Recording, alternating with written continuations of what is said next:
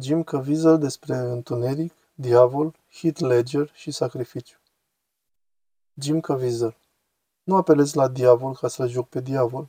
Cred că mulți actori fac această greșeală. Să mergi la Dumnezeu ca să spună cine este diavolul. Eu așa fac și asta mi oferă și protecție. Jordan Peterson Care este diferența, Jim? Pentru că și asta are legătură cu felul cum te protejezi de astfel de lucruri. Diferența Diferența este că eu joc adevărul, iar dacă te duci la diavol ca să-l joci pe diavol, acesta te va înșela și va pune ceva acolo ca să înșele publicul. Întotdeauna va încerca să se ascundă în umbră, pentru că nu-i place lumina, chiar dacă este numit lumină, Lucifer, și încearcă să limite pe Dumnezeu.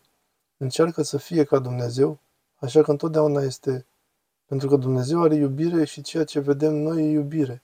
Diavolul creează pofta. El încearcă mereu să facă așa. Este ca și Cain, care încearcă să-l jefuiască pe Abel, tăind colțurile și angajându-se să... Jordan. Există o tendință chiar în poemul Paradisul pierdut al lui Milton. Au existat două interpretări ale acestui poem și una dintre ele este că satana lui Milton este un antierou de cel mai profund tip, cu adevărat întruchiparea răului, iar cealaltă interpretare este că satana lui Milton este un erou deghizat și eternul rebel împotriva ordinii stabilite și cineva care să imite în consecință? Și Milton știa cumva asta și codifica asta, nu tocmai în secret, dar subtil. Și cred că asta este o greșeală uriașă. M-am familiarizat cu Paradisul pierdut și cred că Milton a fost un scritor extraordinar de subtil și că a nimerit totul așa bine cum nimeni altcineva nu a mai reușit vreodată. Dar motivul pentru care aduc asta în discuție este pentru că este un lucru complicat de descălcit. Dar unul dintre lucrurile pe care le vezi în reprezentările răufăcătorilor de la Hollywood, ai văzut în tăcerea miilor, îl vezi frecvent în reprezentările mafioților, e faptul că răufăcătorul este glorificat, fără să vrea sau chiar intenționat. Și asta, în parte, pentru că încalcă regulile și are atracția care vine cu asta. Dar mă întreb de asemenea dacă nu cumva are legătură și cu ceea ce ai descris, și anume că scritorii și actorii, atunci când încearcă să portretizeze răul, sunt atrași de falsitatea reprezentării ca parte a tendinței răului de a se ascunde. Iar pericolul aici este dublu. Primul este acela de a înșela publicul în privința adevăratei natura răului, deoarece nu este nimic eroic în el, chiar din potrivă. Iar al doilea pericol la care mă gândesc, știi, există toate aceste speculații despre Heath Ledger și consecințele asupra lui pentru că l-a interpretat pe Joker într-o manieră așa întunecată. Și nu știu ce să deduc din asta, deși Cred că există un anumit pericol în a fi nevoit să călătorești în jos pe calea imitării răului pentru a-l reprezenta. Acum tu ai spus că ai apelat la Dumnezeu, să spunem așa, pentru a te feri de falsele reprezentări ale răului, dar și pentru a te proteja pe tine însuți. Iar acest lucru mi-amintește de ceea ce i-au menționat superiorii lui Tim, când i-au spus că credința lui l-ar putea proteja de ce era. Ador întrebarea ta. Da, te rog, continuă. Acesta este cel mai bun interviu din viața mea. Îmi place modul tău de a pune întrebări și de a ajunge la ceea ce este real. Treaba mea este să ofer ceea ce știu că este absolut sigur și real. M-am atașat de timp pentru că are o calitate copilărească în el și vreau să rămân cu inocența asta și să nu luați această inocență ca slăbiciune și, așadar, atunci când citesc Scriptura, simt adevărul, binele, răul și găsesc binele și îl las pe acesta să străpungă întunericul și trebuie să-l străpungă. Și știu ce este acea lumină și știu și viclenia care, când aud despre, de exemplu, în viața fiecăruia. Sunt doi stăpâni aici. Unul este din partea malefică și rea, care intră prin ego-ul tău, iar celălalt este partea de lumină, care îți spune poate ceea ce nu vrei să auzi, dar trebuie să auzi, și nu este manipulator, este adevărul. Așa că eu mă duc în acea parte, apoi mă rog să reușesc să trec prin ea ca în patimile lui Hristos, când m-am uitat la Giurgiu din Torino. Și erau doi bărbați acolo, Christian Tinsley și Kit Van der Laan, care erau experți în machiaj. Inițial, ambii acești bărbați erau agnostici. Și s-au uitat la Giurgiu pe care Mel Gibson l-a prezentat și, într-un mod aparte, așa cum este printr-un negativ.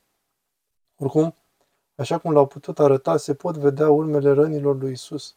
Se pot vedea urmele bețelor de bambus pe care le-au folosit pentru a lovi inițial iar apoi vezi pisica cu nouă cozi, urmele care arată ca marele canion în piele și a șocat. Iar tipii ăștia se uită la orice, de la decapitări, la crime și toate astea. Înainte de asta am făcut un film, cu mult timp în urmă, în New York, și am fost la omucideri și am văzut contorsionarea feței când cineva este ucis și este greu de privit. Dar când încep să intri în asta, unde sunt implicați copii, este ceva ce eu nu pot deloc să înțeleg, nici măcar cu protecția lui Dumnezeu Atotputernic, pentru că mi-a luat doi ani să trec peste asta. Doi ani în care o prietenă de-a mea, Debbie, a intrat în cameră și în jurul orei trei, în mijlocul nopții, eram pe un scaun și am auzit plângând. Eu intram în aceste găuri negre și habar n-am cum, nu mi-amintesc. Dar asta din cauza tuturor acelor țipete pe care a trebuit să le aud. Nu am vrut să le aud, dar a trebuit să fac asta. Și apoi am reușit să le transpun în filmul pe care tocmai l-ai văzut. Când l-a rugat pe Alejandro Monteverde să-i ceară directorului nostru de imagine să-mi filmeze ochiul și să-i-l arate, ca să vedeți un ochi de șase metri, ca să vedeți prin ce trece timp, ce-i frânge inima. Nu e ca și când eu vreau să experimentez asta, nu mai mult decât vreau să mă urc pe o cruce și să mi se frângă inima. Am trecut prin hipotermie, a trebuit să fiu operat pe cor deschis, am fost electrocutat, lovit de fulger. Înțeleg necesitatea tuturor lucrurilor prin care trebuie să trec, care ar putea ajuta în aducerea oamenilor înapoi la Dumnezeu, în a-i trezi. Și sincer, sunt mai mulți oameni acum, Jordan, care se tem mai mult de diavol decât se tem de Dumnezeu, pentru că ei vor un Isus fericit. Iar problema este că până la urmă, Jordan, cu toții vom muri. În cele din urmă asta se va întâmpla. Dar puterea diavolului înșală pe oameni spunându-le, nu, nu, tu vei fi aici pentru mult timp și ei nu se mai trezesc niciodată. Și în cele din urmă există o judecată și atunci trebuie să decizi, sau de fapt Dumnezeu decide, nu cum vrei tu să te vezi, ci cum te vede Dumnezeu. Și cum te vede Dumnezeu este cine ești tu cu adevărat. Și așa am ales să mă ocup de acest caz. Nu am avut de ales decât să intru. Și aud țipetele în inima mea. Aud țipetele pentru că agenții cu care am lucrat mi-au arătat lucruri.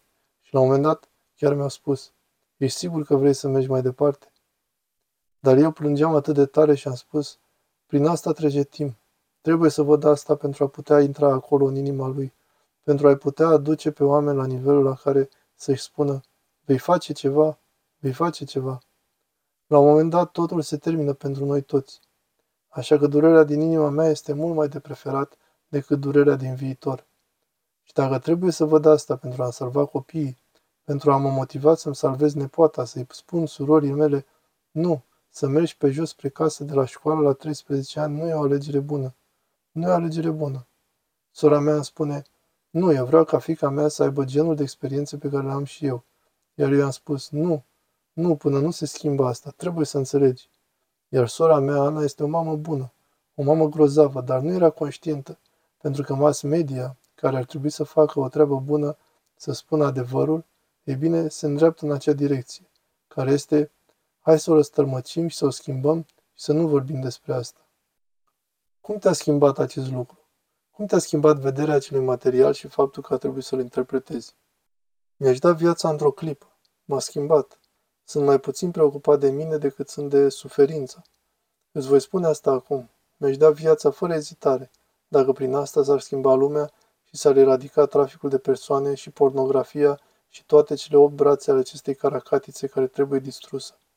Singurul mod să o distruge să-i tai capul. Dacă ar fi așa, mi-aș da viața pentru asta într-o clipă.